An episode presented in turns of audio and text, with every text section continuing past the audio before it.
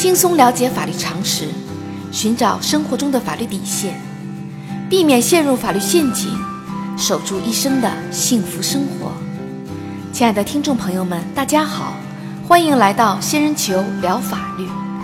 今天的话题是：婚后按揭买房，房产证上只写一方的名字，离婚时另一方是否有权分割房产呢？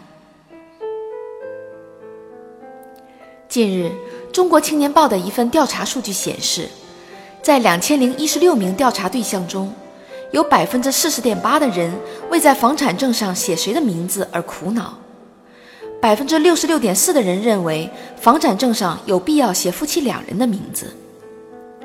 在现实生活中，婚后按揭买房，如果房产证上只写了一方的名字，离婚时房产必定是一人一半吗？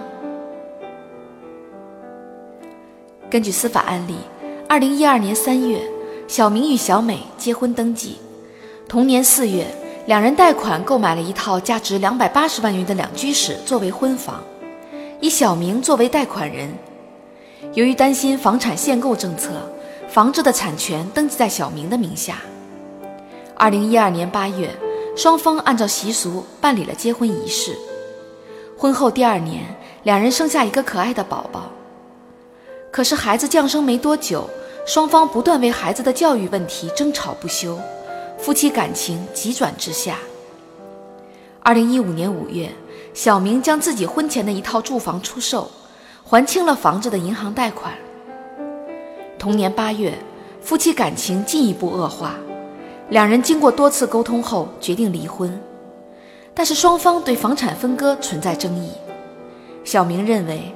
房子是在两人办婚礼前买的，产权登记在自己名下，并且主要是由自己出售婚前房产所得的款项来还清贷款的，因此房子应该属于自己的个人财产。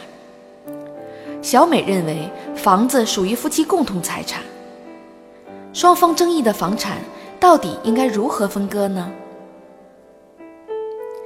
仙人球提示：双方争议的房产。属于夫妻共同财产，但是应当扣除小明出售婚前个人房产还贷部分的金额后再平均分割。法律规定，夫妻双方对各自财产归属没有约定的情况下，在结婚后取得的房产，无论登记在哪一方的名下，原则上都属于夫妻共同财产。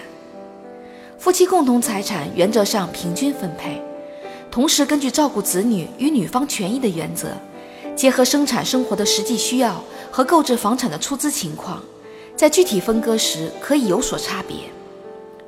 此外，一方婚前的个人财产不会因为两人结婚而自动变为夫妻共同财产。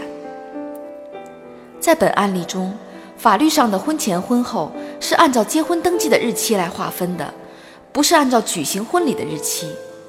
双方争议的房子是在结婚后购买的，属于夫妻共同财产。小明出售婚前房产用于归还贷款的部分属于个人财产，因此在具体分割争议房产时，应当将该笔款项扣除后再平均分割。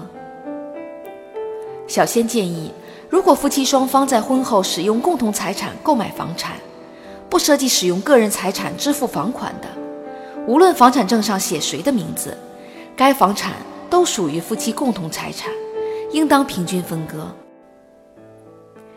另外，婚后一方父母为双方买房出资的，最好以书面协议的方式明确该出资是赠与还是借款。如果觉得签协议可能会伤面子，可以到公证处或律师事务所就该笔出资的性质做一个公证或律师见证。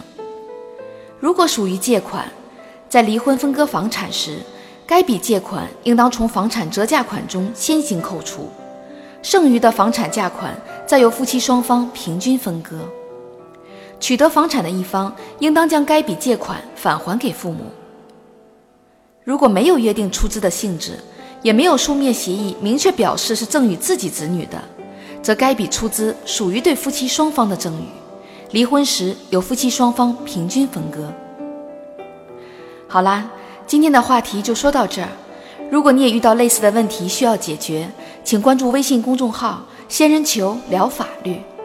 如果你还有哪些法律疑惑，也可以加入 QQ 三三八三六九二六六七留言，小仙会选取有共性的话题做专题解答。欢迎明晚八点继续收听《仙人球聊法律》。